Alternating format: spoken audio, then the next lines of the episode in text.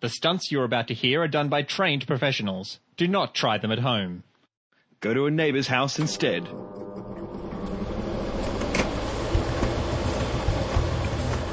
Required biisten ovat tarpeeksi fiksuja tietääkseen paremmin.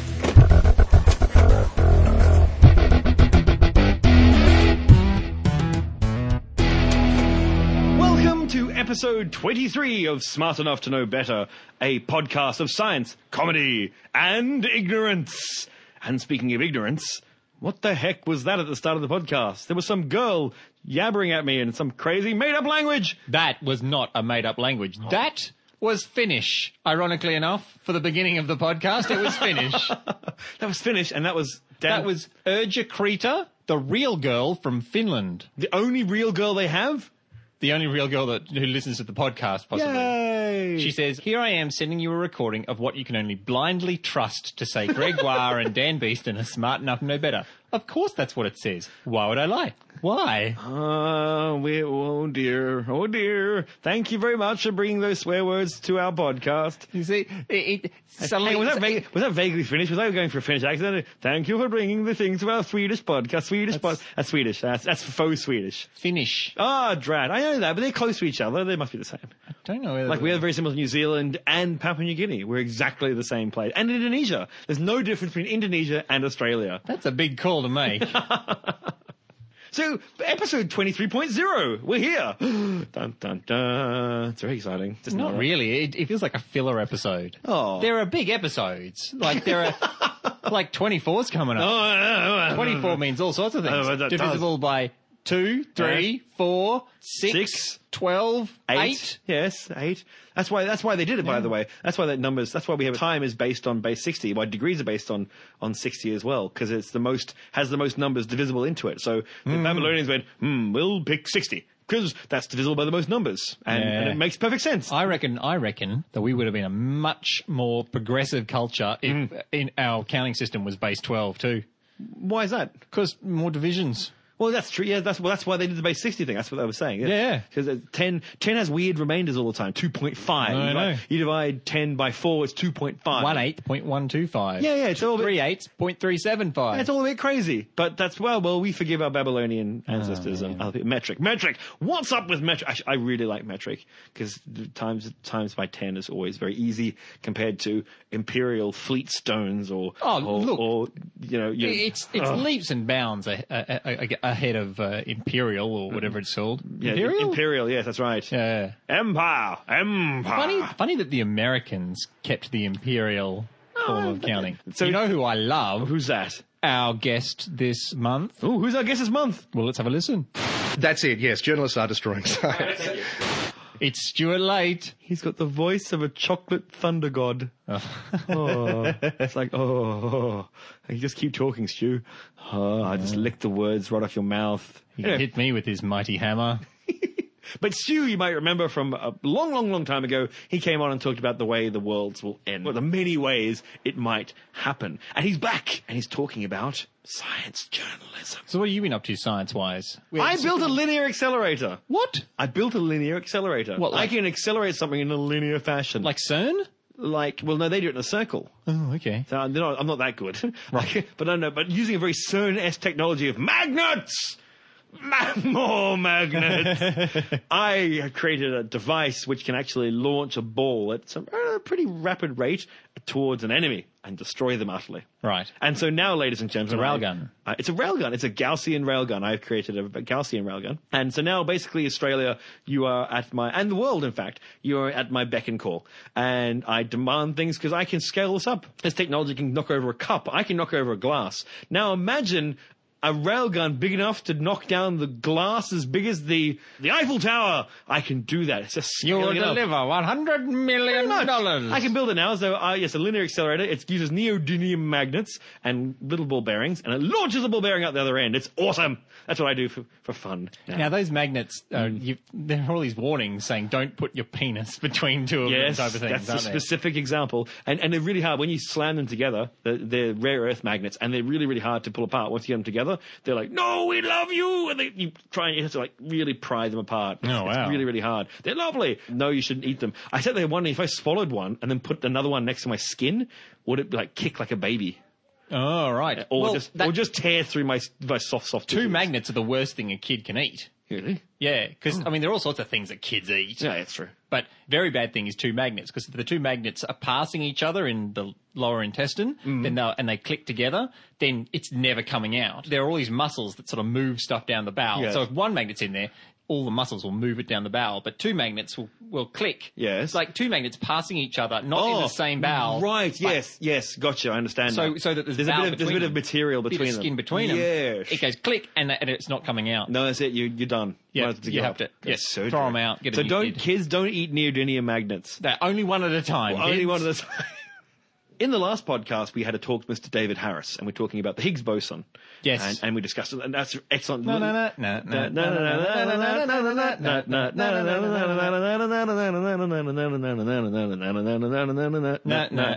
Right, that's the Higgs boson. Sorry. And we discussed it, and he was great, and he told us all about it. That was in episode 22, so 22.0. But there's been this talk, because there's more evidence is being found or not being found, and people keep talking about it, and we keep calling it the Higgs boson, the Higgs boson. People are going, well, but other people were involved, and so there's kind of a big argument about whether or not we should call it something else. So the big name at the moment they're looking at is the BEH boson, which would stand for Brout, Englert, and Higgs. So Robert Brout, Francois Englert, and of course Peter Higgs.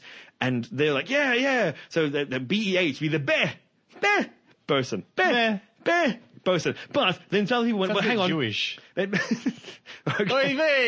And but then someone else. It's the Yawa particle. But that's okay. There's the three. But there wasn't three technically. At the same time, those three guys were sending information in. There was another papers coming in as well from Dick Hagan, Gerald Gerelnick, and Tom Kibble, who wrote a different paper in 1964. So technically, it would be the BEH-HGK boson. It's the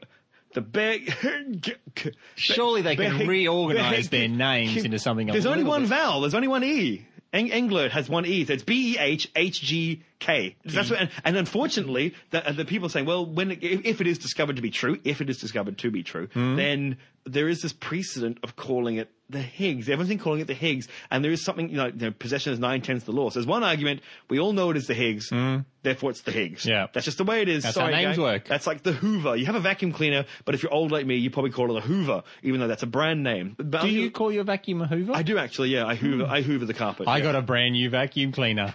Is it a Higgs? No. It's a Dyson. But it's a sphere. But it looks like a handgun. Like it's modular. And so the device looks a little bit like a nail gun that you hold in your hand, and then you attach the pipe to the front and the foot on the bottom, and it doesn't plug in. Like, it's battery powered. Oh, so you unplug it and you just keep vacuuming. You never have to stop, unplug, put it back in. You don't have that frigging cable that always whizzes itself back into the thing, even though you haven't pressed the button. Sounds exciting.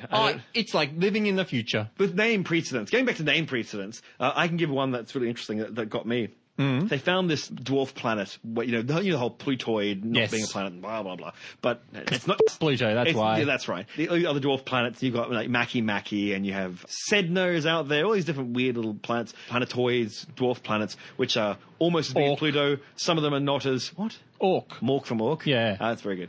There's not one called Orc, but there's one out there called Eros, named after the god of love. But originally when it was first discovered, it was called Xena. People said, we discovered Xena, X-E-N-A, from the TV show. This is the 10th planet type. And it was one of those there are many dwarf planets out there, sort of Kuiper Belt objects sort of way out. And they said, we're going to call it Xena. And then they discovered Xena had a moon around it, and they called that... Gabrielle. I went, it's Xena and Gabrielle! Hey! And all the nerds went, yeah, Xena and Gabrielle! And everyone went, don't get too excited. We've called it Xena and Gabrielle. People have discovered it, but we don't get to pick the name, supposedly. Mm-hmm. We do, but we have to keep to this we should probably keep to the naming precedents. And so when it finally came out, they went, we'll keep to the naming precedents, and we called it Eros. And I can't remember the moon was called, but the moon was also given a god, or whoever hung out with Eros. That made me sad, but it's just to show, just because Peter Higgs is known to mean the Higgs boson, it might not be connected to him in the end. It might be the BEH or the BEH-HGK boson. Well, we don't have to change the name of Chad, though, right? No, we discovered Chad. We named it. Chad is ours. Yep, brilliant. Welcome to the interview part. We've got a very exciting interviewee. He knows what to expect. He's been here before. He's back for more punishment. And the psychological counselling I must have kicked in, or not, because he has returned. So welcome back to the Smart Enough Comedy Blimp, Mr. Stu. What happened? All I went was Disco Stu. It's like, that's not his name. That's his Twitter thing. Mr. Stu. Mr. Stuart Leight. Hey, hello, boys. How are you? Welcome back, Stuart Leight. Forgetful and amnesiatic. That's how I am. So, once again, so nothing's changed. We start, yes. For those of you who have been listening to our podcast since the dim early days, when we crawled out from the infoverse and flopped, wheezing, onto the beach of podcasts, you may remember Stuart joined us as our first interview, talking about... No, that was Dr. Watson. Oh. Talking about lactating. Oh, yes, right, yes. I'm so sorry. You've wiped that one from your memory. I have, it's horrible. You would remember Stuart Leight as our second interviewee. Yes. The first one that worked, probably. Well, yeah, take that, Watson. So Mr. Stuart Leight, of course, is a well-known Brisbane voice. I like to think of him as a chocolate titan. Mm. So he was like Kronos. He used to control the firm. Listen to this voice he has. And then he was, of course, put in prison and now works in the basement of an AM radio station. We will go unmentioned.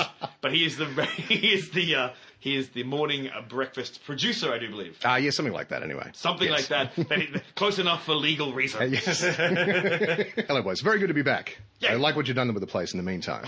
We've got a blimp now. Yeah, we've got a blimp. We didn't have a blimp before. Yeah. We put spoilers on it. That's right.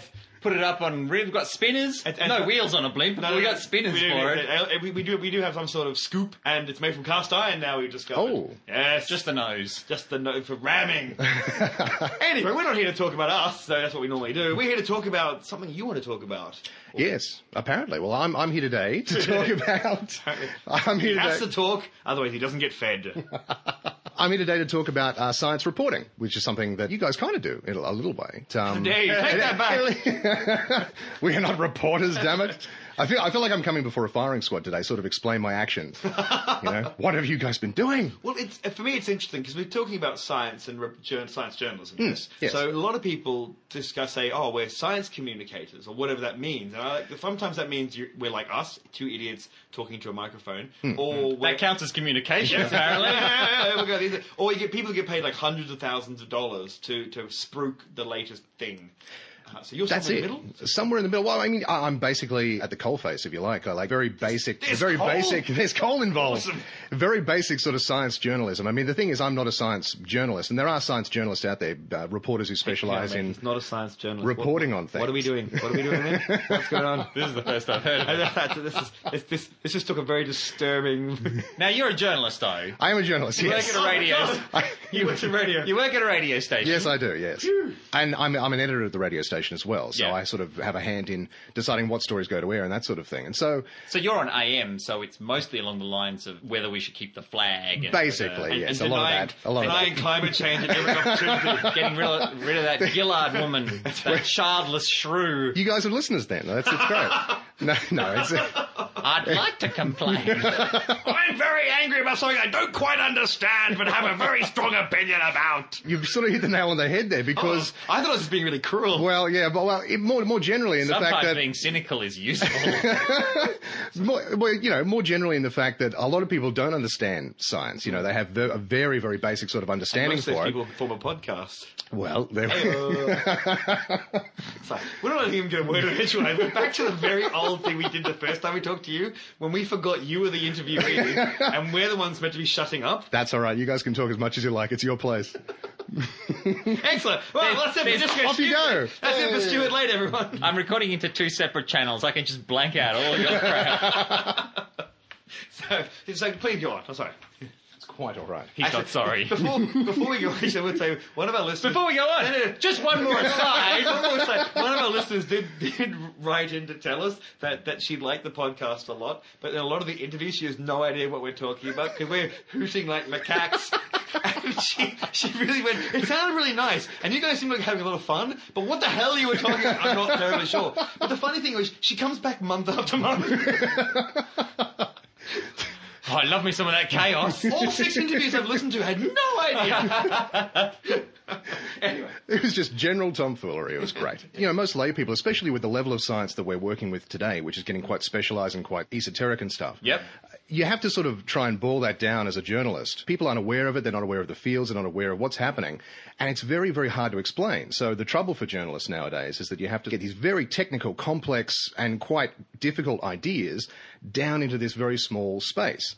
And unfortunately, what happens a lot of time, and a lot of the criticism of science journalism, is that the journalists aren't conveying the correct information. What the journalists do is they latch onto the most sensational information, and they'll say things like similar to what I was doing when I first arrived, when I was talking about meteors and things. You know, I was talking about end-of-the-world scenarios, and I said, a meteor could hit us at any time, except it probably won't statistically. You know, it's a very big universe, and we're a very small planet. Yeah. But, you know, you go for the sensational, and that's the risk. Recently, they found neutrinos have gone faster than light, and instead of saying, well, this is the research being looked into, it's, Einstein was wrong! Yes, exactly. And the big example, most recent example of that was the Large Hadron Collider. Everywhere. You mean the death machine? That's it. The black hole generator.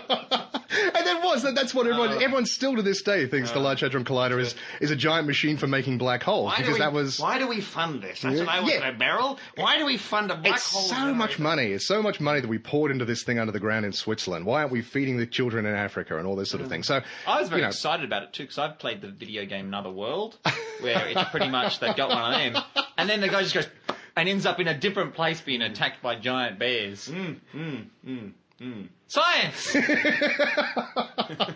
But yeah, exactly. So that's what you have to sort of work for. Unfortunately, there are a lot of journalists out there who do leap on that, because headlines like the Large Hadron Collider will cause a black hole that will destroy the Earth will sell more papers than scientists might discover tiny little particles in it that will be very interesting. We might be able to discover particles which explain why you have mass. Yes. The audience goes, great. Things that are very interesting. I want less mass. Yeah.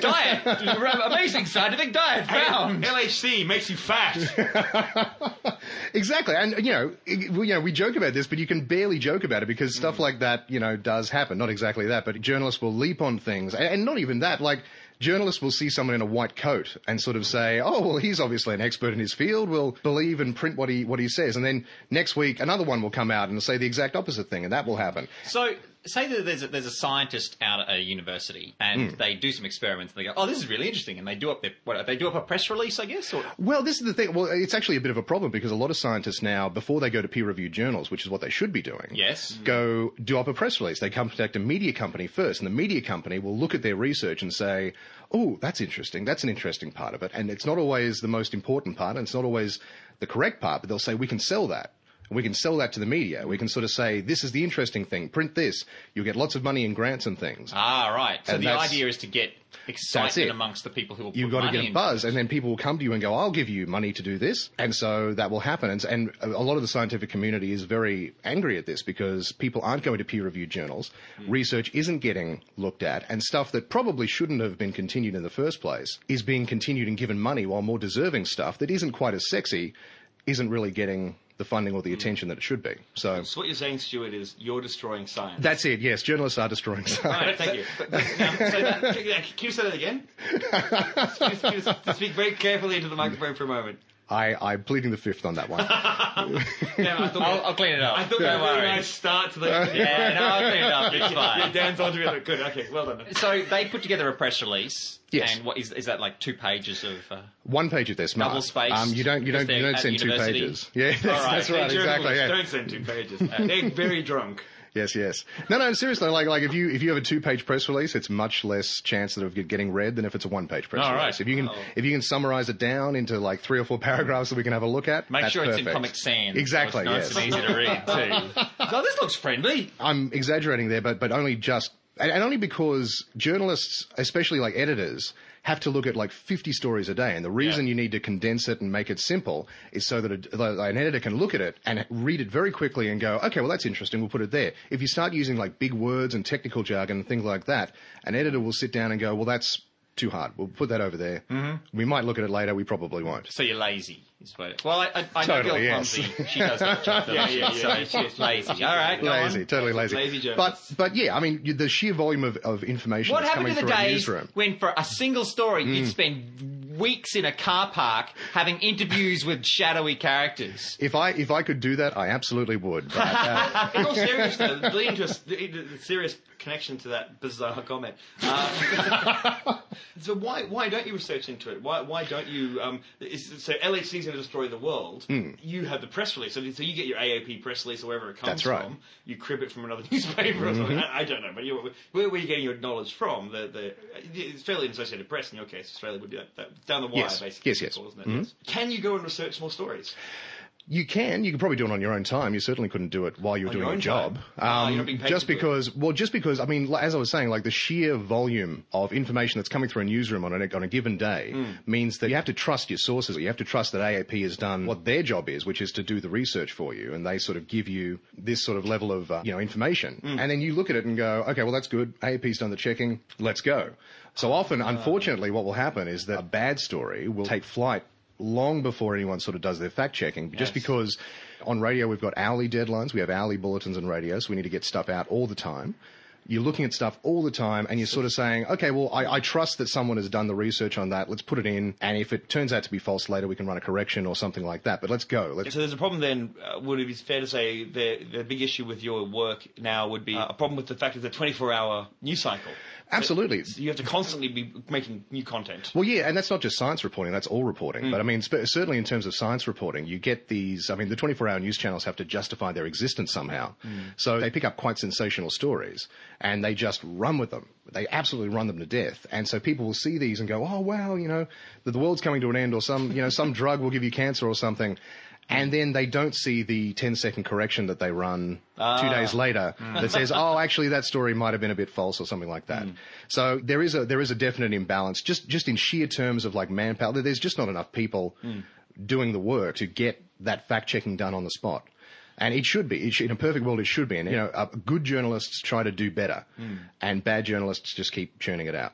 So you do. Every day's a struggle. Every day you sort of go. So who are the bad journalists? I have a list actually. Yeah. But do you get to make that decision, or do you have a boss who goes, "We're not going to run that story. We are going to run this story," or that's up to you? It depends on the newsroom. In my newsroom, I have first say on it, and I have a boss who would have final say. If we made a massive mistake, I would get my butt kicked.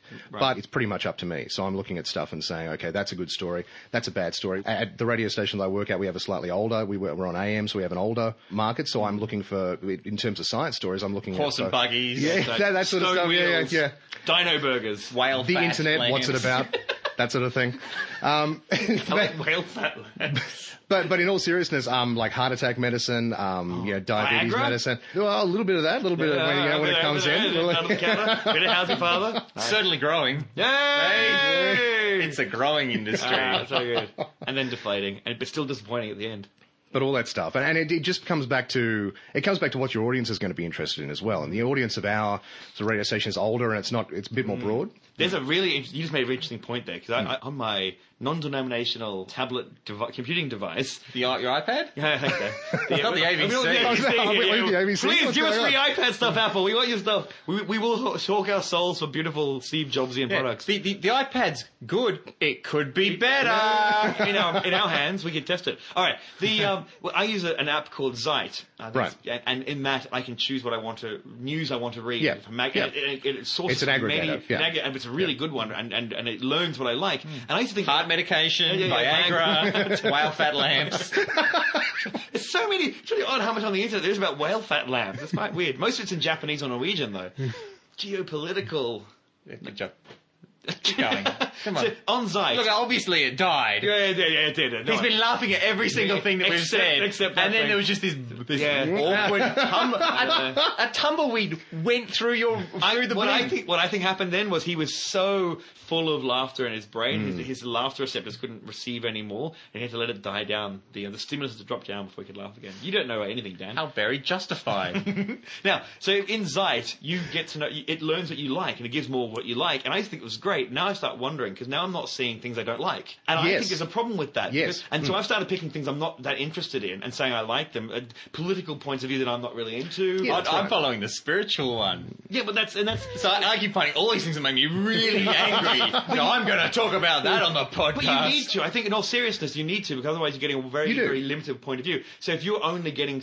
If the people on the radio are only getting stuff that they want to hear... That's right, exactly. That's not a good thing, is it? That's it. I mean, that's a much more broader point, too. I mean, we've seen, like, even back in, the 1950s or something, like, everyone would read one paper, they'd have, one or two news channels to choose from, and they'd have, a radio station that they could listen to. And they'd all get the same news. And whether they liked that news or not, that was the news that they got. It shaped their worldview. That's it, exactly. Oh. And so now you've got... SBS in Australia. That's it. And we have this idea that that was a bad system. The new system that we have is better. Yes. But in a way, it's almost worse, because you do, as you say, you get to sort of choose what you're reading, and you get that bit of confirmation bias happening where you're only reading things that you agree with, and you're never reading stuff that you don't agree with. And so you're always reading, in terms of science reporting, you're reading stuff that always confirms things that you know. And if you read something new, you think, oh, well, that's not. With science, though, I try. Maybe I'm just fooling myself here, but.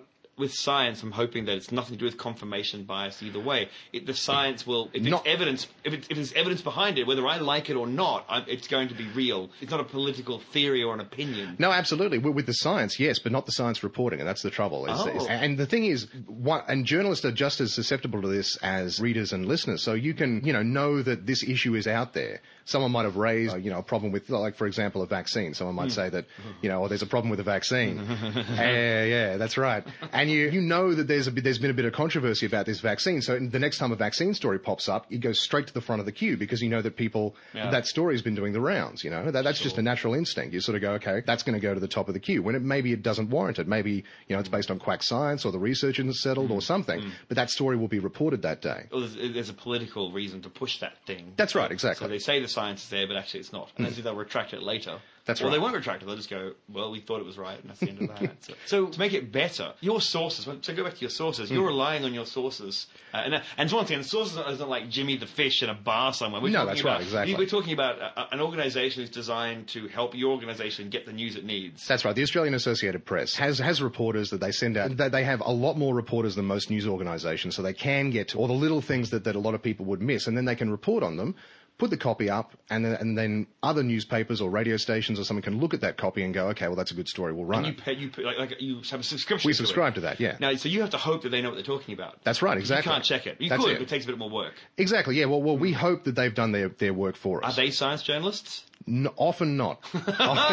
And this is basically they're the brain and you're the mouth. Well, that's right, exactly. Ooh, the terrifying thing is that the vast majority of journalists come from an arts humanities background, and they're reporting on science things. Yeah. So you've got guys who don't have a background in science often. So some do, and some science reporters were previously scientists, or they were doctors and all that sort of thing. They're usually very good at what they do because they know what to look for and all that sort of thing. But the vast majority of science reporters, especially just journalists who've been assigned a science story for a day, don't have that background in medicine or science or whatever field that they have, and they have to sort of adapt.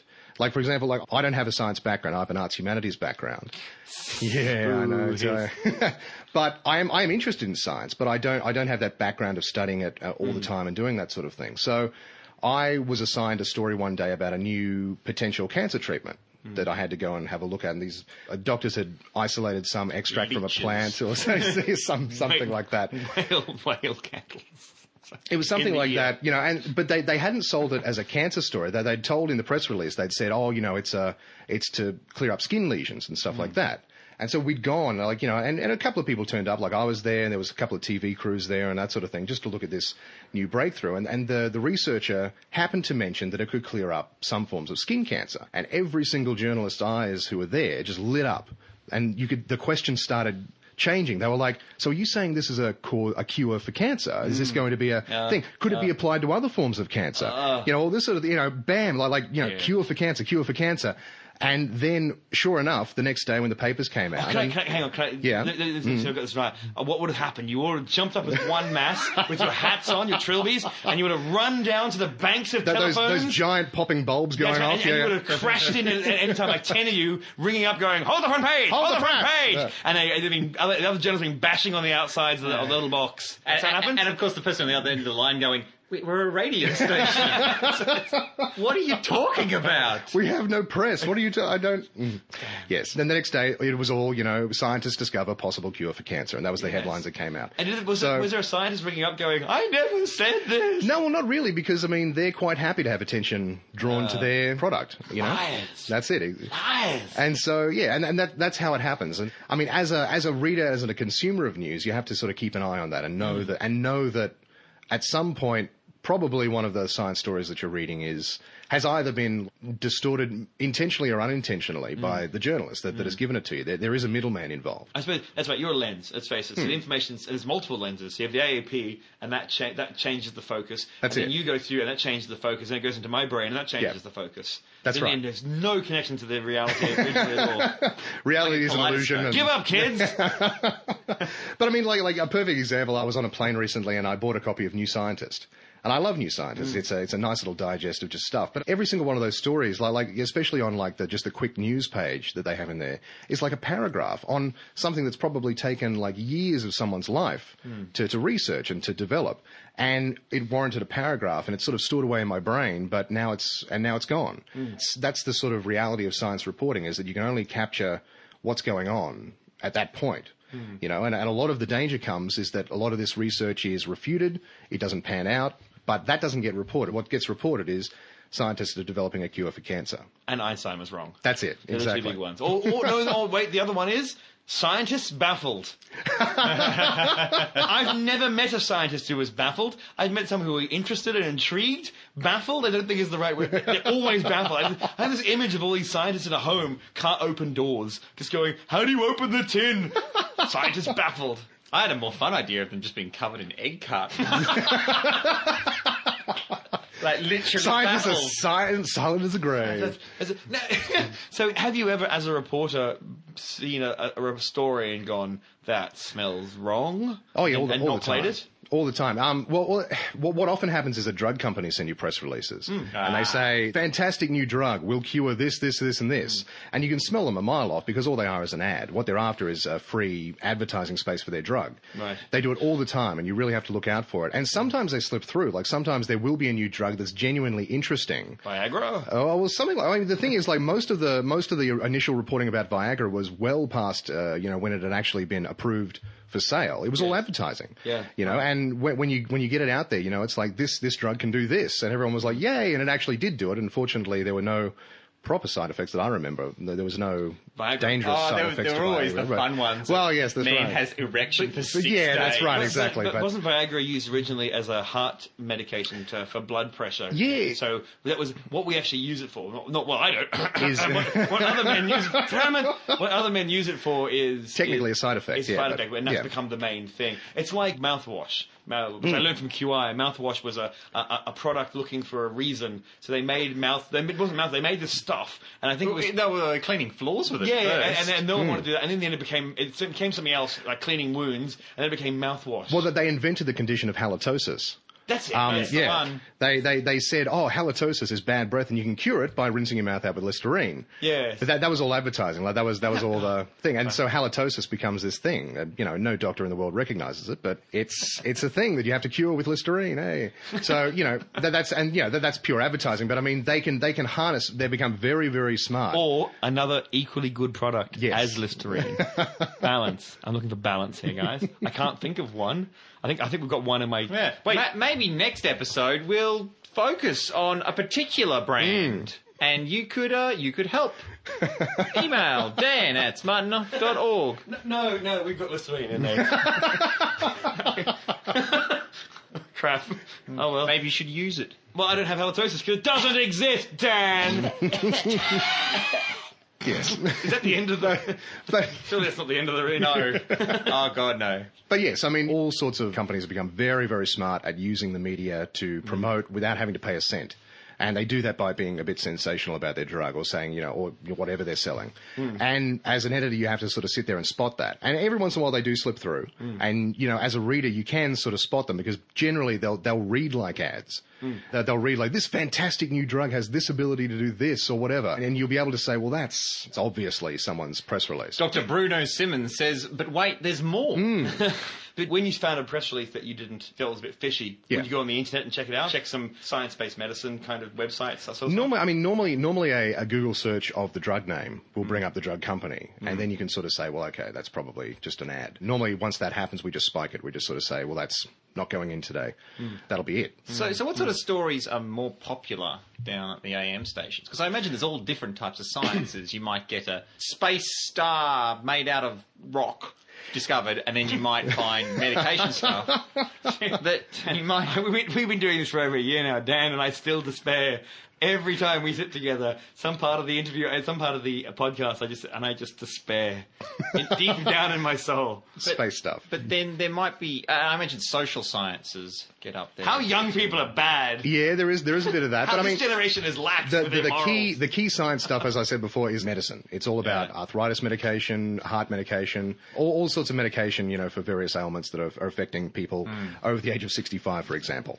But not only that, science, space, a lot of space stuff is very interesting to our audience for some reason. I'm not sure. I mean, it's interesting to everyone. It's interesting to me, but... Not to Dan. Dan hates space. That's where they want to fire all of the liberals. Greenies. Send Bob Brown into space. But back when the shuttle still launched, rest in peace shuttle, it used to we would always run stories about the shuttle being launched and the shuttle making it safely into orbit and stuff like that. So, that's but the thing is twice not. Yeah. Yes. But that's why it becomes once that it, going up it didn't do well, coming down it didn't do very well. Yeah. It becomes a good news story. It becomes a human story. You say like the crew is safe and it made it up there okay, and so people sort of go great. Right. So you got to tie it into and you make it about people. And that sort of thing. So that's how Major people sort of make a connection. Major Tom was heard to say the planet Earth is blue, but there was nothing he could do. This is Greg Wah for AM Radio. So was that good? That was my promo reel. Yeah, absolutely. Yes? Greg Wah for AM Radio. So I had it. Greg Wah for AM Radio. I want to sound like him. You know how many listeners we'd have if we had the chocolate god? Get rid of me. Actually, get rid of you. Get rid of you, Dan. Yeah. Back to the buttons for me. I've got something to interject. And now another squeaky argument from Dan Beeston. Let me tell you about rocky stars. So would you say that younger people, younger journalists, whatever you define younger, I didn't find anyone my age, younger than me, younger. As a young person. And that's getting harder and harder to justify. But how do you think the technology's changed the way you work, way we work nowadays? Well, I think as journalists or as... Science journalists. As science journalists, yeah. Well, it's become very easy to... Reporting on things like Twitter and stuff like that is a very... Is that an interesting field. It is isn't and it isn't. Oh, good. If something breaking is happening, Twitter is very, very useful because you get eyes on the ground straight away. There's usually someone, especially locally, if someone's at a car. I am standing very close to the fire. But... Yes. The fire? What the hell's a fire? Hashtag fire tweets, like that sort of thing. Ow. But, or someone could tweet pick a picture of the fire or something like that, and that will go on a news site with a credit to the Twitter tag, and stuff like that. Yes. But if someone gets a tweet pic of Viagra working... They'd probably have their Twitter account banned. Right, yeah, that's just 4chan. Gotcha. That's just 4chan. But science reporting has changed as technology's changed. But as technology gets better as well, the way that we report on it changes as well, and it depends on the audience too, When Twitter came out, tech blogs and that sort of thing were hailing it as this fantastic tool. I know on our station we were very hesitant to sort of I can imagine endorse it. Imagine you put your hands up in some sort of crosswind. There was a lot of head scratching and what's all this about then, all this sort of thing. And now, of course, the station has a Twitter account. So, is this like email? There was a little bit like that. I've just worked out email, and now they bring along this Twitter thing. But certain people, celebrity kind of radio announcers, or maybe who will take it up. And then when they realise it didn't destroy their career, other people will follow. Like anything else, I suppose. Yeah. Really, there's an injection into technology. That's right, exactly. Yeah. And the way that people take it up and the way that people consume media has definitely changed. Because you can share a link on Twitter, and it goes for miles. Like if it's interesting enough, people will keep retweeting it, and it'll reach many more viewers than what it would have done in the past. Is it part of your job to tweet now? Or it's not. It's not part of my job. I do it unofficially. Yes. On my account. Right. But it's the part of... Does your station have a... Can we mention your station? I don't know if we're allowed to. I'll probably... might just leave it off. Okay, that's fine. That's right. Okay, so your station doesn't officially tweet things. It does. It has its own Twitter account. Mm. Or actually, I think each of the individual programs has a Twitter account. Right. So they'll tweet what's on the show that afternoon or that morning. And you're on Facebook, yes? Yes. And Google Plus? No, not Google Plus. I haven't made the jump yet. We found the boundary. I'm going to call that the radio pause, where technology reaches and no further. The radio pause. The radio pause. A radio shock. That's not Radio Shack. That's a business. Nor a Radio Shock jock. No, that's very different too. Yes. So you may have some of those. Do you have Radio Shock jocks? He's down there at 4XX. Now you know it's Queensland. Mm. Break it down there. It's Queensland. As a journalist, what do you think you need to make for better science journalism? Being not a science journalist. Being not a science journalist, you need... Well, I mean, you approach it like any story. You find out what the facts are, and you try not to go necessarily for the sensational but wrong lead paragraph. Do you know what I mean? Yes. Einstein was wrong! Yeah, exactly. That's actually how I organised my dating life when I was younger. It's sensational but wrong. So I learned from that mistake. But hang on, that's not to say that La Frog Princess is in any way non-sensational. Let's move on from here at speed. Right.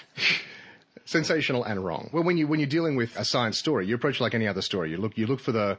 Well, what's the most interesting thing? And this is where everyone sort of falls down, what's the most interesting part of it? And that's not necessarily the most important part of it. So you've got to sort of make that distinction, sort of say, this is what...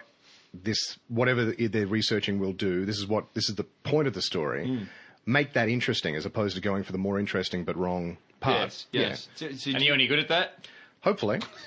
I hope I am. Yeah. I tried. I mean, I know. Challenge him to something. I mean, we should. We're going to start bombarding your station with bogus claims. Okay. So there's a press release comes in, and it's there's a fluke worm that's discovered. It's a parasite in fish. Right. And they may have discovered how to inhibit its growth using amazing scientific methods. Right. So how do you make that exciting and hit the radio with oomph and flair? And do we eat the fish? Is it a fish that we eat? That's not part of the...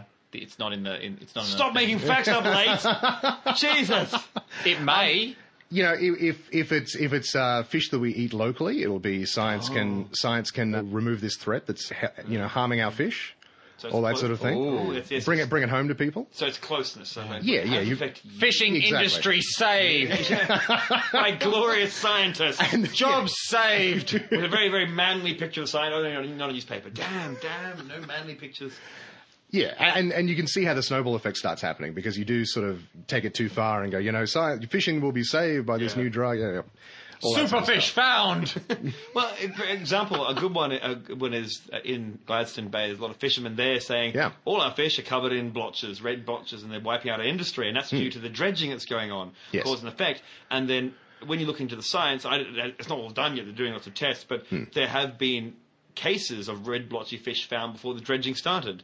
So that means you can't put it all at the feet of dredging. That's right, exactly. Yeah, and in that particular instance, it's exacerbating it. You had a lot of scientists, but the scientists were working for the government, so people naturally were distrusting them. That was, it was the Department of Environment and Resource, and so they were saying, look, it's caused by a parasite, and it's probably due to stress. Mm. There was the floods recently. Maybe that caused the stress. We don't know for sure. Some of the fish were embarrassed when we found them, and they just broke out in these big red blotches. Also, schoolies time, so it caused fish to stress. All these kids having sex in the ocean, drinking, and you're a haddock trying to take your family out for a good time, all your little spawn, and your fry. That's what baby fish are called, fry. Mm. And then they came up, and they come up to the beach, and then these fornicating children drinking, and of course you're stressed, blotches. So that's and all their hair comes out. That's that tumbleweed thing again. Only the catfish. I said haddock. Ah, see they got. Right. I forget. But then in that case, you also had like fishermen who worked that area for years and years but aren't scientists, and they would say, you know, oh, we've never seen them this sick before. Yes. So you get anecdotal evidence from fishermen. And the thing is, who are you going to trust? The salty old sea dog who's fished the area for 60 years or the impersonal scientist? Yeah. No scientist, punk. I saw a big blotchy fish. It was this big. Because all fishermen's words are sacrosanct. They always tell the truth. But also, it's like climate change and global warming and whatever, human-induced global warming. There's a lot of problems with that because people go, when I was a boy, I remember much hotter summers than this. My pants melted and killed everyone. Yes. And you go, well, good, but that's anecdotal evidence that your memory's not right. The summer was this big. They go, well, it's not actually getting any hotter. And you go, well, actually, in the last 10 years, like the last couple of years, we've had like some of the 5 of the hottest, maybe a walk of shame there, but it's like 5 of the hottest years of record. But when you point that out, they go, shut up! And you're like, oh, God, there's that kind of... Well, there's that old adage, I think it's like, it's not weather, it's climate. The weather is different from the climate. Oh, yeah, well, you look outside, that's weather. Yes. You look over 100 years, that's climate, and that's the big difference that people don't seem to get. So whether it's climate or whether it's weather. Yeah. Either of them will weather the weather. Whether the weather will weather the weather or whether the weather will not. Buffalo, buffalo, buffalo, buffalo, buffalo, buffalo. See, I like that one. I don't understand that one. See, I understand the other one that I said, and yours doesn't make sense to me. How can you buffalo, buffalo, buffalo, buffalo? It all works. Yeah, yeah. Buffalo, the buffalo so from the, buffalo. The buffalo, the cow. Yes. Buffalo, that the buffalo, so buffaloes that come from buffalo. Mm. So buffalo, that buffalo, or confuse... to confuse someone is to buffalo them. Right, yes. That I didn't know. Or to jostle them as well, I think. Is it though? Yeah. So buffalo that buffalo... No, hang on, wait. So buffalo that buffalo... Where's the other buffalo? That's the last buffalo coming there. So a buffalo... Yes. That bisons from buffalo... Yes. Or buffalo... Right. Buffalo... Yes. Well, what they do is that they buffalo, they confuse... Yes. Buffalo... Or buffalo from buffalo. Right. So in the end, the whole sentence is... Buffalo. Yes. Well, mine's much better. There's also, of course, who will police the police? Police. That's the answer to your question. Yes. It's either that or he's being very emphatic. Yeah, that's right. It's like, police. Message in a bottle. Sorry, I got confused. What are we talking about? I send my SOS to the world. I send my SOS to the world. You're not the only one. I hope that someone gets my... I would like to thank Mr. Stuart Leight for coming in to tell us all about scientific journalism and for putting up with Greg and myself. 100,000 people. What's up on the show? Mostly Greg. I feel like I should have a saxophone at this point.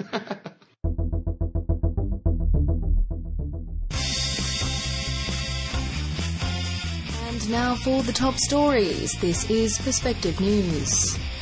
Yesterday, 48,996 aeroplanes around the world did not explode while taxiing on the tarmac, collide in mid-air or crash on landing.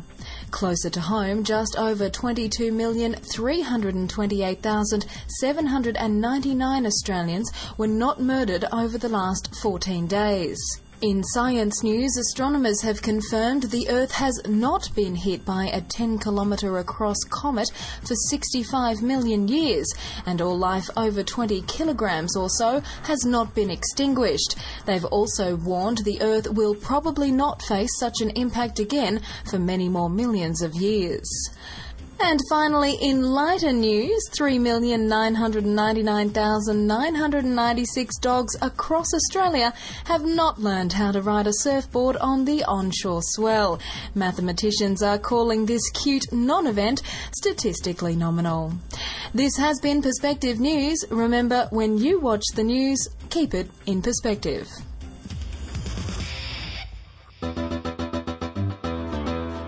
Dan. Yes? You're on a plane. It's 65 million years in the past. Wait, an airplane? Pardon? No, wait, go back. So what's that again? A prehistoric airplane? Start again. Pterodactyls on the wings? Stop. Dan, you're on an endless plane. An airplane? No, not an airplane. A plane, as in where the rains in Spain normally fall. That sort of plane. I'm in Spain? No, yes, you're in Spain. You're in prehistoric Spain. 125 million. Wait, you might not have been in Spain. You're not in Spain. Damn it! Okay. You definitely weren't in Spain. You were somewhere in what now became China. Okay. 125 million. Is it raining? Ago, and it could be raining. Yes, I will let you have that. And it's a plane, and you've just turned up in your time machine, your time belt, but it's got to power up. Yep. And you see something stalking you.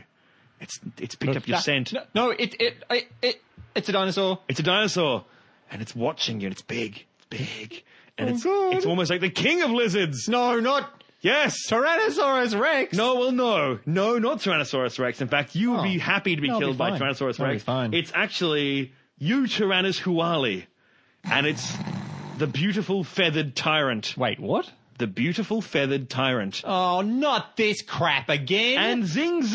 No. Xing Xu of the Institute. Dinosaurs is ridiculous. Xing Xu of the Institute of Paleontology and Paleoanthropology in Beijing has found a cousin of the Tyrannosaurus Rex that looks very similar to it, but is totally feathered. Oh, God. The beautiful feathered tyrant. Now, he is saying it may not have been totally feathered. They can't, but it's a large swathe of it. There's a picture beautiful of it. Feathered tyrant. I went to a nightclub called that one. So I met a girl, I thought it was a girl, called the beautiful feathered tyrant. We had a great couple of weeks. We'll put a link on the internet for you people, ladies and gentlemen. There it is, the beautiful feathered tyrant. That's what's going to kill you in the past, Dan. Yeah, you know why that's going to kill me? Why's that? Because I'm going to be too busy, crippled over with laughter and scorn to run. But I just love the idea that the more we're learning about the end, that's 125 million years, so that's still another 60 million years before the end of the dinosaurs or so. That we had this idea, it was like scaly, lizardy things, scaling it up. Terrible lizards. And they just don't think like they were. A lot of these tyrannosaur-type things seem to have feathers or some sort of tufty feathers. And a lot of the theropods had anything with the upright hips. The raptors, they all seem to be feathered now as well. The more evidence we're discovering seems to be they seem to have tufts of feathery-like things on them. I love the idea that the image I have in my head from Jurassic Park is totally incorrect. Totally and utterly wrong. I just realised something. With all these hips and lightweight bones and feathers and stuff, they really do make terrible lizards. They they're perfectly named. They're very good birds. They're terrible lizards. Here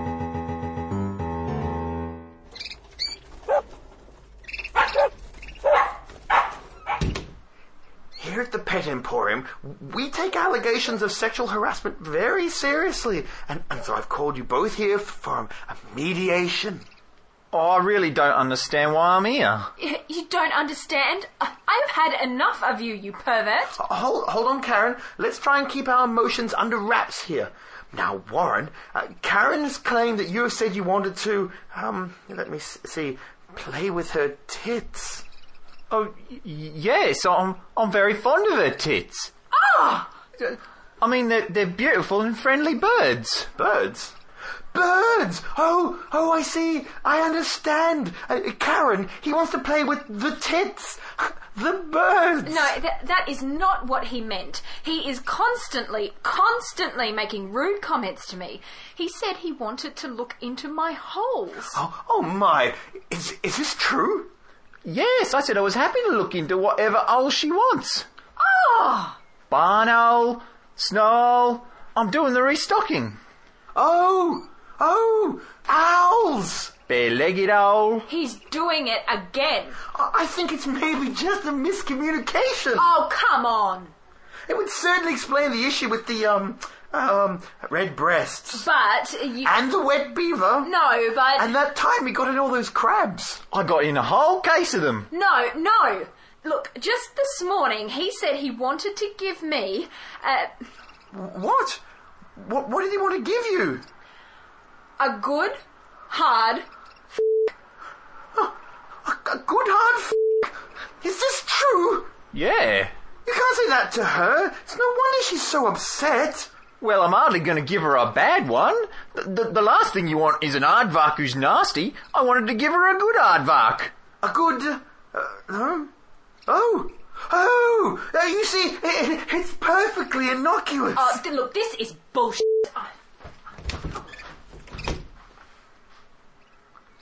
Would you like to see my cock? I don't feel comfortable.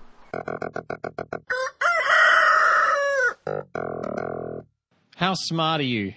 What can you do with your brain? I can think with it, and I can think what other people are thinking with it, and I can trick people with it, and I can find food. I can do calculus. I can keep myself from dying from infection. I don't believe in Jesus.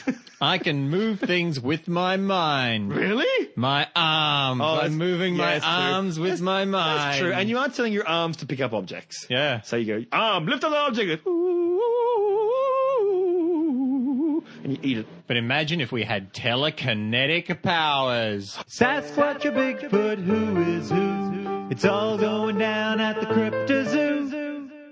Okay, there are some minor spoilers for Chronicle coming up. Oh, that's all right. It was obvious. The first 10 minutes that you know exactly how that movie's going to go. I loved it. I walked down and went, that was such a great film. Because you like being spoon-fed. It was a spoon-fed film. It was fine. I like my food to be pre-masticated. It was true. Oh, nice. And then sprayed around the inside of your spaceship. I hope these are both used in the same podcast or else. That made no sense. But that was a 2.5-star movie out of 5. I loved it. I would have given it 3.5 stars. Rubbish. Oh, come on. Really? I had a ball. Oh, goodness. Oh, okay. In fact, I didn't even give stars. I have don't watch it because you're stupid. Watch it if you've got nothing else to do. Green, loved it. Like, watch it because it's great. I loved it. What are you talking about? So what Chronicle. I don't understand what you said then. Colours, what? Yeah, red, yes. Don't watch it. Right, you have two colours. Amber. Yes. Yeah, watch it. It's all right. Okay. Green. Yeah, hey, watch it. Amber for me. Definite, strong, glaring amber. Okay. But for you, it's green? Green. Oh, there you go. Loved it. Oh. Now, there are some spoilers. No, I don't think we're going to be talking about much more than the kids happened. Are telekinetic powers. We're not going to be talking about much more than what happened in kids are telekinetic powers. In the trailer. Kids are telekinetic powers. They have telekinetic powers and they control things with their mind. Now, there is a point where someone with telekinetic powers needs to make some money fairly quickly. Things start going quite badly for them from that. Oh, I know what you're talking about. Yes. Okay. Now, I was thinking, if we had enough time, how could we monetize telekinesis? How would I monetize telekinesis? Yeah. That's a good question. How strong is my telekinesis? Can I lift more than my body can lift? You're like the guy in the film. So it's ridiculously powerful. Well... what was he doing? He was able to lift himself into the air. Yeah. He was able to get a whole bunch of Lego blocks. He threw trucks around. He did at the end, didn't he? Yeah, he picked a car off the ground and flew it next to him. He could certainly crush a car with his hands. So he's pretty strong. He'd work great in a wrecking yard. Just crunch. Yes, but he'd be able to look all mournful at the camera. Going, I'm having a poo. Ah, crunch. And yeah, he was basically able to lift up a dump truck. Yes. So therefore, I can become... Possibly no more than that. I can become... That's fine. I can become the world's most powerful weightlifter. Because I just walk up and go, for the gold medal, here comes Greg Robotham. He looks a bit pudgy and like a potato with attitude, but he seems to be lifting a 30-ton weight above his head. Here we've won the gold medal again. And every time someone gets better than you just wanted to show off. They'd go... There's a lot of money in weightlifting. There's a crap load of... But you wouldn't just do that. That means one thing. At the Olympics, you're not supposed to earn any money. No, right? But you walk out and they go, we would love to be your sponsor, please. You go, yes. And you go, hi, I'm Greg Robotham. I'm lifting this weight with my hand. So basically you want to buy my condoms. No, it's just that one thing you do. And then you could go off and you could say... You could... dentistry, obviously. Oh, you're talking about fine control as well. Well, in the film... I could fight crime! Sorry. In the film... He's able to take out a tooth. Now, that takes a long time for a dentist to do. Yeah, it's true. It's like, my brother... Are we keeping it secret? Are we keeping it secret? Or we have to just go, hi, I'm telekinetic. No, I'm telekinetic. Here's the service that I can provide. Oh, right. Then I can lift shit up and move shit around. I was actually cheating then with the weightlifting. So we're telling people, hello, I'm a telekinetic. They wouldn't be going, and now you've lifted it with your body. So I was actually cheating. Yeah. So I'm not going to become a world Olympic. Okay, don't do that. No. Okay. Damn it. Okay. Well, so people know, then you could quite easily clear things out very, very fast because it takes a long time to bring clean up disaster support. So for example, something terrible and tragic that happened recently in New Zealand, as in they had the earthquake in Christchurch. Yep. And everything fell down. Yeah, it was in Christchurch. It takes a long time to clean things and get machines in. And because you've got to wait till it's safe enough to get in. If you could lift things above you and stop things falling on you, you'd be really powerful. You go, quick, emergency services. You can flick things out of the way and go, we're the humans, and lift things out of the way. Now, what you're forgetting, though, is that you put too much stress on it and you start to bleed from the nose. And, like, there's only a certain amount of energy you can put into this. If I could lift a dump truck each time, though, that's more than... I could probably lift a dump truck faster than a dump truck could get in there and do it. So I could go, dump truck, throw... Dump truck throw. Helpful. Dump truck throw. And very selfless, too. Thank you. and then I'd demand $1 million. I think you could do that. You'd probably be turned into it. So you think you've told people, that's what my argument is. You've told people, which means you probably get put on a slab very quickly. No, everyone's cool with it. Oh, everyone's cool with it. Everyone's cool. Oh. And everyone's looking to offer you a job. I can launch things into space! Oh, my goodness. Could you do that? Oh, goodness. Because, I mean, they were able to lift themselves up. But they had a dump truck of stuff. You can go, okay, we need to get things into space. Get enough oxygen. You don't need fuel. You don't need a rocket on the end of it. You just go, you put it ahead of you like Superman. Oh, because, and you launch it up.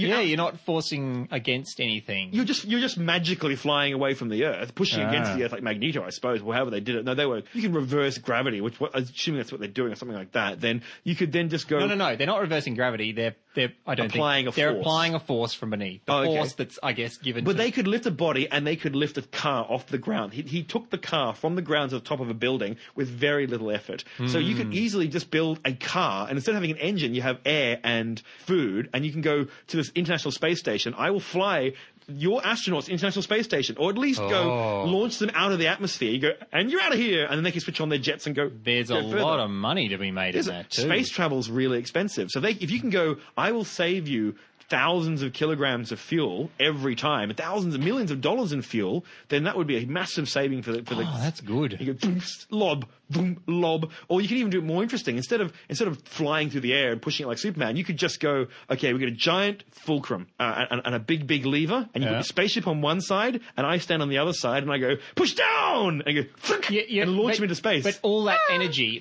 there's an enormous amount of energy to get him up into space, and that's the energy. You can't use that much energy because you'll get the nosebleed. Good point. Or I could fly a dump truck into the upper atmosphere and drop it, and it would fall down, the gravity pull it down. I imagine driving a dump truck up into space would be the kind of taking two big Besser blocks that are really easy to pick up and then walking around with them for a couple of days.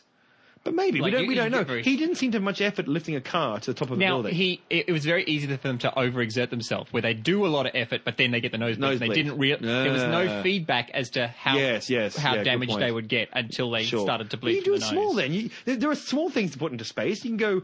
not everything has to be like a man-sized International Space Station. It could just be this small satellite. It's a kilogram. Well, they didn't move them. They never showed him moving stuff too far away from him. But you can fly up with it. So he is lifting a man-sized thing. No, he could... No, what I'm saying is not all satellites have to be a massive thing. It's a satellite as big as a house. You could just lift... You could lift a Sputnik-sized thing, and you could lift it up next to you as you fly up with it. Mm. But you still have to lift yourself.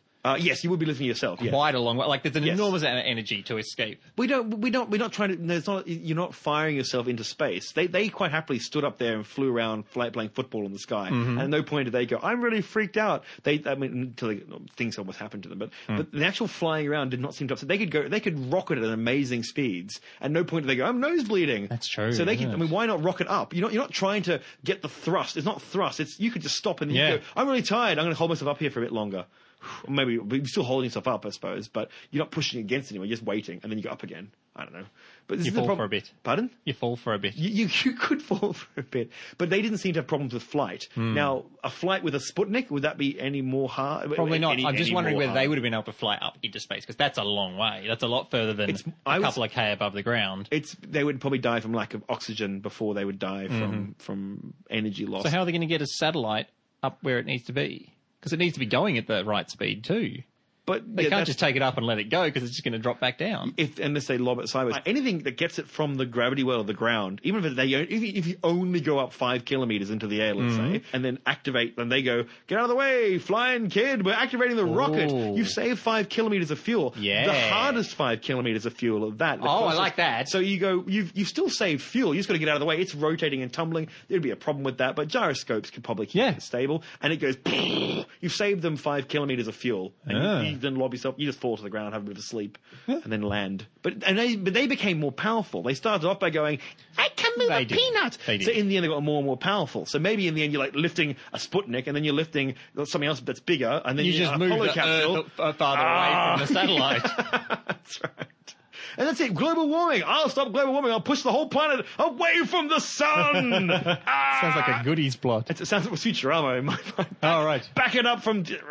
Yeah. I was thinking oil well disaster, oil well cleanup. Oh, yes. Because it's very hard to grab oil off the surface of the water. Yes. But if you were telekinetic, you could kind of just use your force fields to scoop it more effectively back into a glob and then plomp it back in. I see. As long as you can tell the difference between the water falling out, otherwise you're picking up a whole lot of water. Oh, but it's because you just skim it off underneath. Yeah, yeah. Even if you can't do that, if you can't break up water, you just grab the whole surface. See what you're saying? And scoop it towards. And you get a lot of water. That's fine. You pick up as much as you can. You then throw it in a bucket, and the water will all leap out of the bucket, but the oil will stay there. You can have there'll be a physical process to separate oil from water, and then that water can just go back in the soil, and the oil. Yeah, that's good. I like that one. And people go, "Hooray!" You're and very selfless, Dan. Yeah, well. That's lovely. That's very good. What else? You could also... would you make a good surgeon? I'd imagine you'd make a good surgeon. Would you be a good lover? Oh, you would have to be. Well, I hope so. Or a very bad lover for a very short period of time. You could be, you've killed me. Sorry, It feels like there's a fist inside me. Yeah, you have to be careful. Well, it's kind of like Dr. Manhattan from Watchmen. If you got powerful enough, in the end, people are firing bullets at you. They were a bit crap at that. If they didn't know it was coming, they couldn't stop it. So you're not invulnerable, but you become very useful. I'm going to walk into that house where people are shooting guns, and they can't kill me with the gun. That's so unless they come up behind me, I suppose. No, you probably wouldn't want to put them in harm's way, but yeah, good for disarming people. Yeah, yeah. Well, also my crowd control. Hate to say, but fighting that is 99%. Oh, that's a good idea. Everyone on the floor, boom, and then suddenly you go, and everyone's got like a 50. Or just keep them back. Well, yeah. You don't need a whole bunch of people with riot shields. You just need one kid just going. So you become a fascist. That's great. But you could also just say everyone. Hey, we're trying to make money here. Everyone's now got 20-kilogram block on their shoulders, not falling on them, but suddenly they go, "Oh, I'm really heavy," and you get pushed to the ground. Everyone on your knees, kneel before Zod. Gallstones. Cool. But they you want to destroy them inside the kidney, inside the gall. Sorry, gallbladder. Normally they and they blow them up into little bits that can be passed through the urethra. Mm-hmm. So you want to drag him out of someone.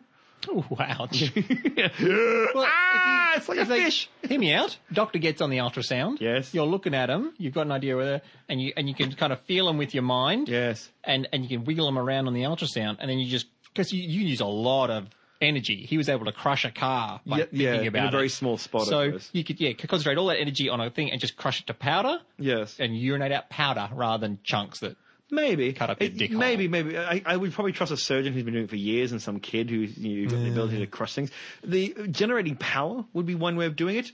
Technically free energy, as in, because you just got to spin a coil of wire inside a magnetic field and you generate electrical power. That's what electrical power is. And so he just stands there and rotates the thing, rotates the metal wires, a really big... But you've got to assume that the energy that they can put into the telekinesis, or that you can put into the telekinesis, is your chemical energy from your body. But that doesn't really seem to work, because the amount of energy, the joules required to lift a dump truck, when you're talking about newtons of force... what if you're burning a lot of chemical energy to do that, though? But they didn't seem to be. They weren't eating bucket loads. Flight would cost... Lifting your own body off the ground and hurling it around and killing... Well, it's not magic. This is the crypto zoo. But so they have to eat a bucket load. So would it be more expensive to feed a human being who can now do this than it would be to rotate a magnetic... if you're going to do that, just get a whole bunch of slaves on a treadmill. Well, that's do the same thing. Yes, well, we could do that too. That could be possible. No. Oh, really? Oh, it wasn't. I thought it was the next crypto zoo. Slavery. No. How do we enslave another race of people?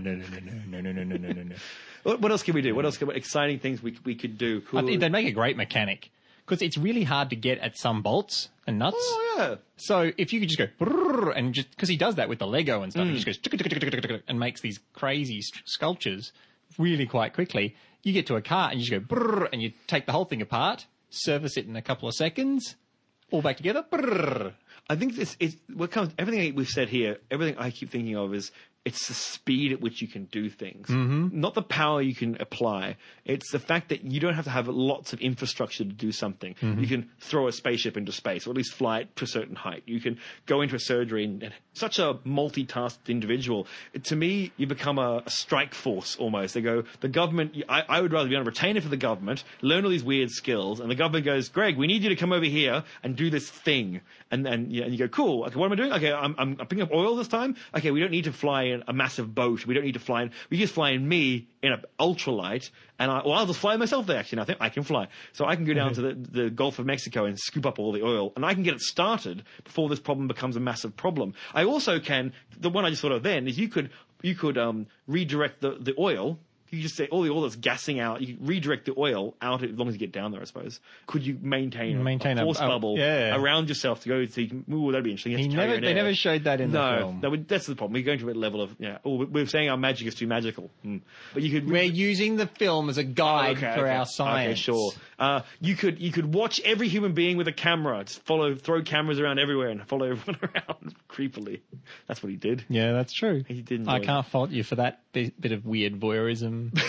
But we could, yes, I think it would be the fact that you would be a first strike kind of person. You'd be sent into places to get there fast. You could fly there quickly. I mean, at the end, one flew to Tibet. We don't know how long it took. But they talked about that. They said, we can do it for the weekend. Let's fly to the Himalayas for the weekend. They made that when they were all... Yeah, that's true. So they can get across the entire planet or half the planet in a day. You can be... That's really far. I mean, planes get places faster, but you can go, crap, we need someone in the Gulf of Mexico now. Instead of me going to the airport and messing around getting up, I'll meet you there. I'll fly in the air. You catch up to me if you do, and I'll just climb in the door and you go faster. I'll meet... You know what I mean? Oh, that would be an awkward moment. That's what, you could quite easily... Yes, that'd be a horrible thing to do. You could stop any plane. As long as you knew it was coming, you just go... Caltrops in the engines. Just a force. You just punch through that. You just go, hey, plane, whom. Smash the canopy, punch out the pilot. Yeah. There's nothing they can do to you. Yeah. Terrorist jets start coming into your remaining skyscrapers, and you just go up there and just go... Zap. It's that you push them offside, damage them enough so they can't crash. But once again, you're a strike force. That's where I'd say to the government, I'll do whatever you need to do within reason, within ethics and reason and morals, but I want a retainer for doing this sort of thing. That's how I think it's the richest way to go. Isn't that terrible? Yeah, that's good. I like that. If you have superpowers and you listen to this podcast, work for the government. This has been another segment from Smarter Way Better.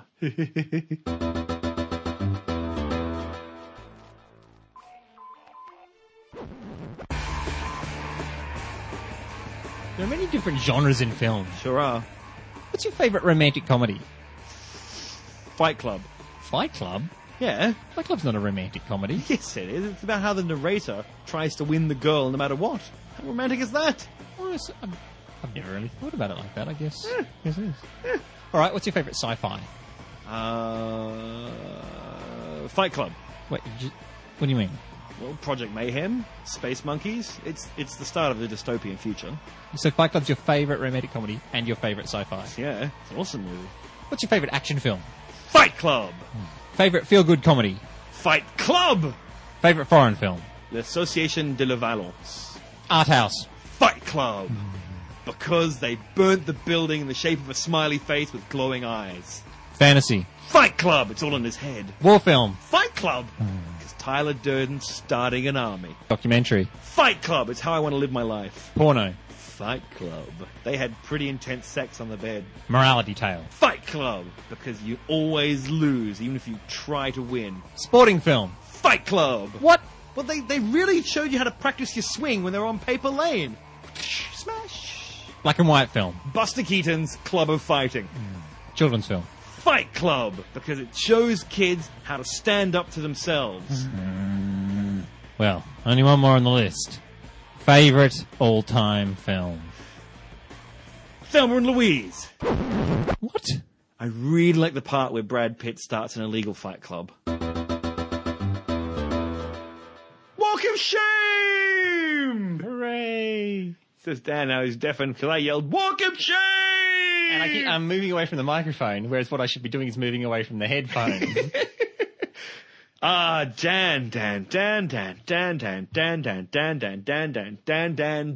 You sound like a 1940s doo-wop song. What? You know how everyone says that I am the least emotional one of us. I'm the less human one. I'm the one who doesn't understand things like human concepts of love or happiness or hugging or music. That's what they call you, Robot Greg. As they do. And you're the musically inclined when you play little ukulele. Yeah. You're the musical guy. Yeah. And I can't hear how Adele, her voice or whatever it was. Yeah. Still can't hear that. So, and all the stuff I can't do. But, Dan, it's pointed out to me that you said that Guster, you said they came from Canada. They don't, Dan. They come from Boston. Oh. They're a Boston band. And this is sent in by a listener by the name of David, and he just said that it was that not only were you wrong, you're grossly inaccurate. Oh, God. But they're so nice. So walk of shame, Dan. Guster are from Boston. Oh. What about the Mighty Mighty Bostones? I don't know. Are they from...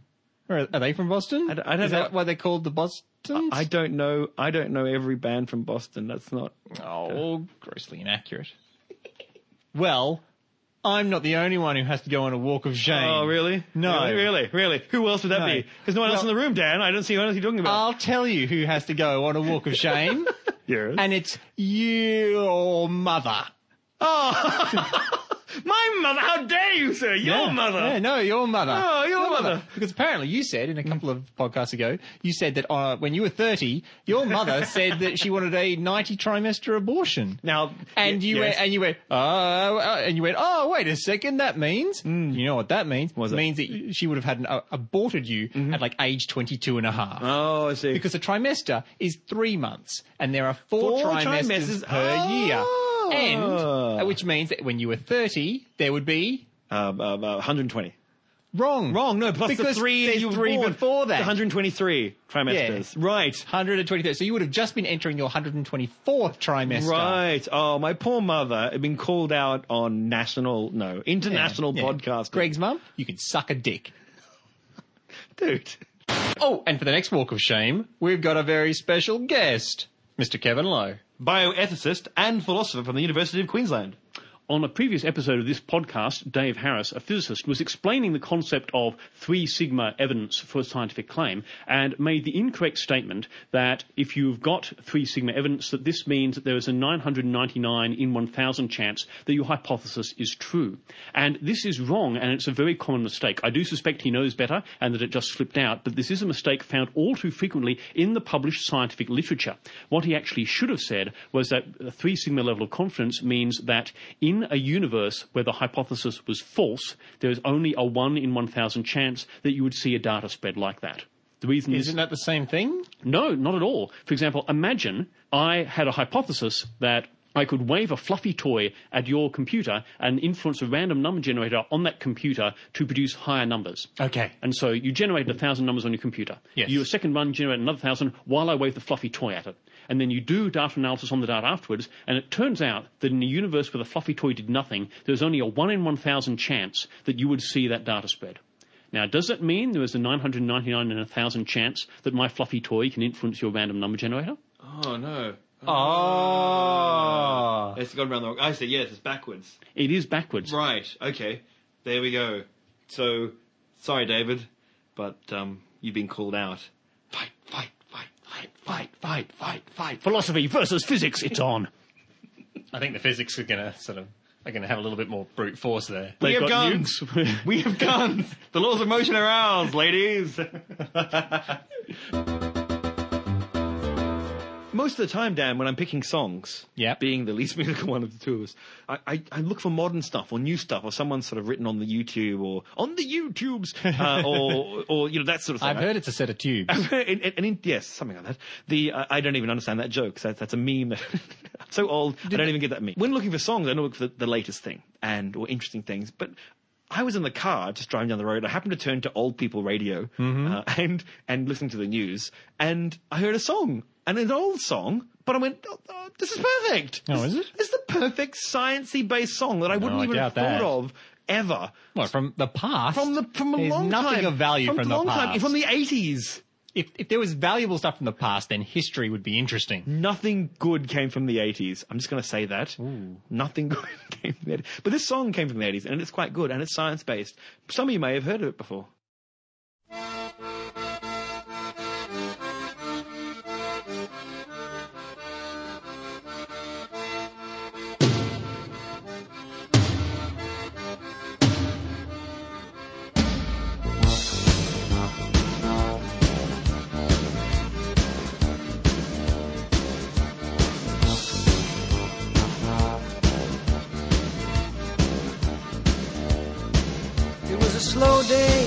And the sun was beating on the soldiers by the side of the road. There was a bright light, a shattering of shop windows. The bomb in the baby carriage was wired to the radio. These are the days of miracle and wonder. This is the long distance call. The way the camera follows us in slow-mo, the way we look to us all, the way we look to a distant constellation that's dying in a corner of the sky. These are the days of miracle and wonder, and don't cry, baby, don't cry, don't cry.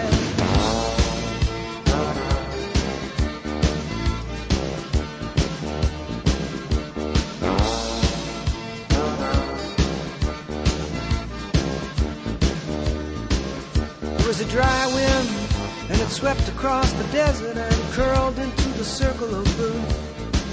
And the dead sand falling on the children, the mothers and the fathers and the automatic earth. These are the days of miracle and wonder. This is the long distance call. The way the camera follows us in slow-mo, the way we look to us all, oh yeah. The way we look to a distant constellation that's dying in a corner of the sky. These are the days of miracle and wonder, and don't cry, baby, don't cry, don't cry.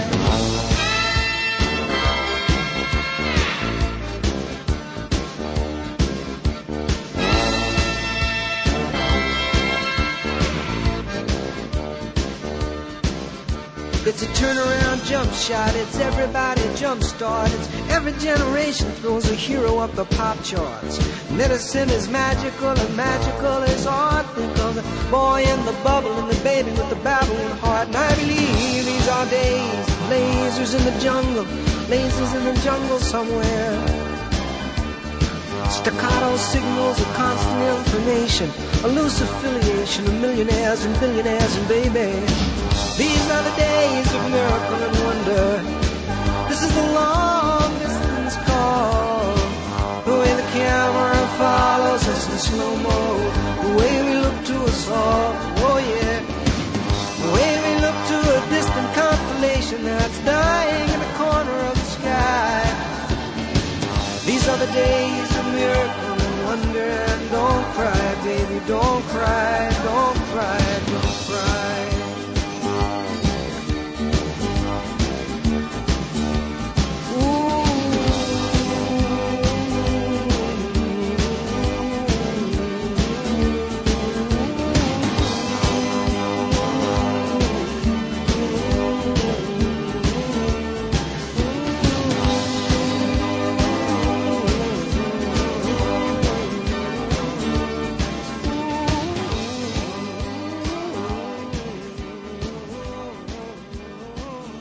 So that, of course, was Paul Simon's Boy in the Bubble. The amazing musician, Paul Simon. Amazing, that's right. Better than that girl who sings about what day it is.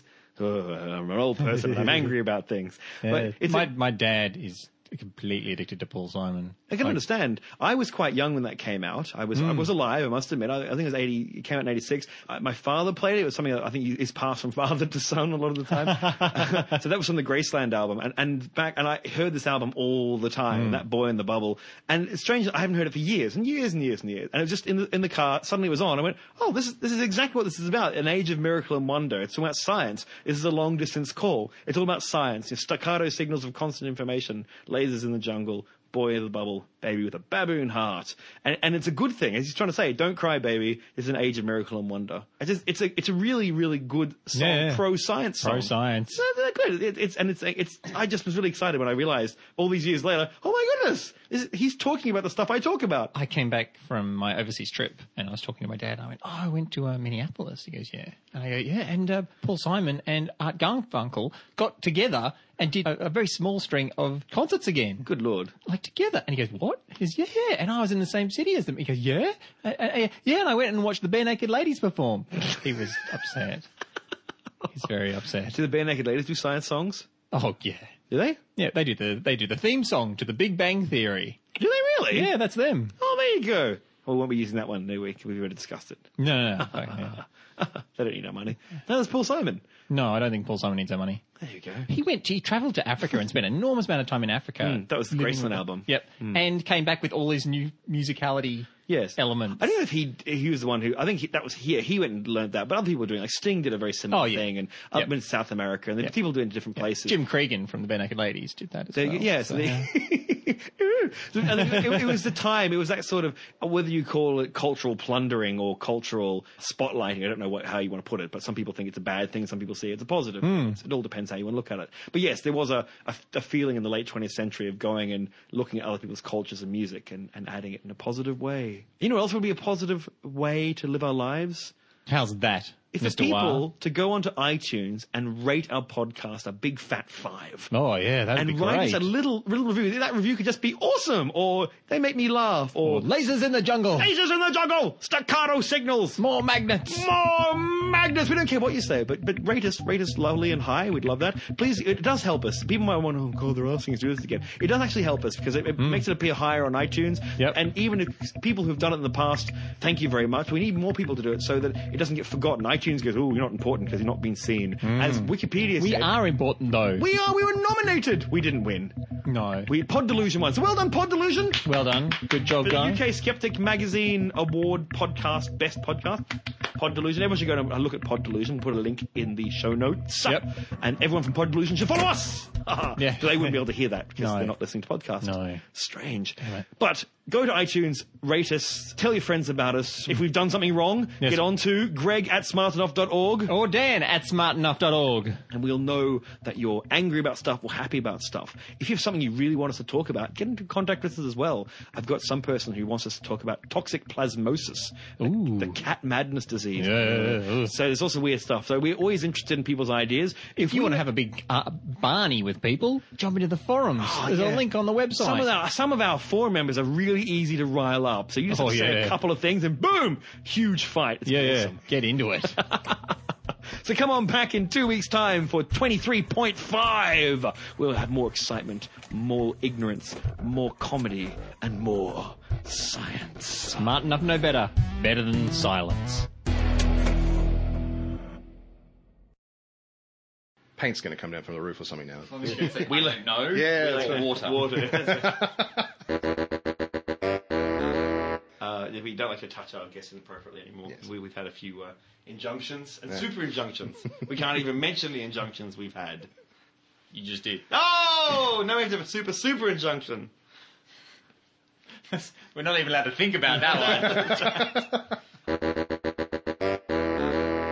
He's down there at 4XX.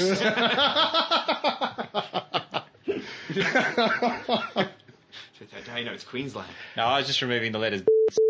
Right, I see. And replacing them with X's. Yes. Once again, it's pointed out by Philip Coffey. Dan will stitch you up at every opportunity. I think we should get that clip of Philip saying that. And every time a guest star says something vaguely interesting, we just have to... Philip Coffey says, your editor will stitch you up at every opportunity. Just drop it in there. But don't those require kings or god kings or something? Emperors. They require emperors. Emperors and emperors. Yeah. Yeah, that would be That'd be it. Yeah. Yes. I knew it was something like that. So what have you been up to science-wise? What? Too personal? What? That was too personal a question? I don't know what you're asking. No, look, I mean, this is just the intro. Oh, okay. I'm just trying to make us seem like more like human beings. Sorry, did I not program you first? I'm sorry, I don't... So what have you been doing science-wise? You've got a thing. You've got a wand. Let me rephrase that.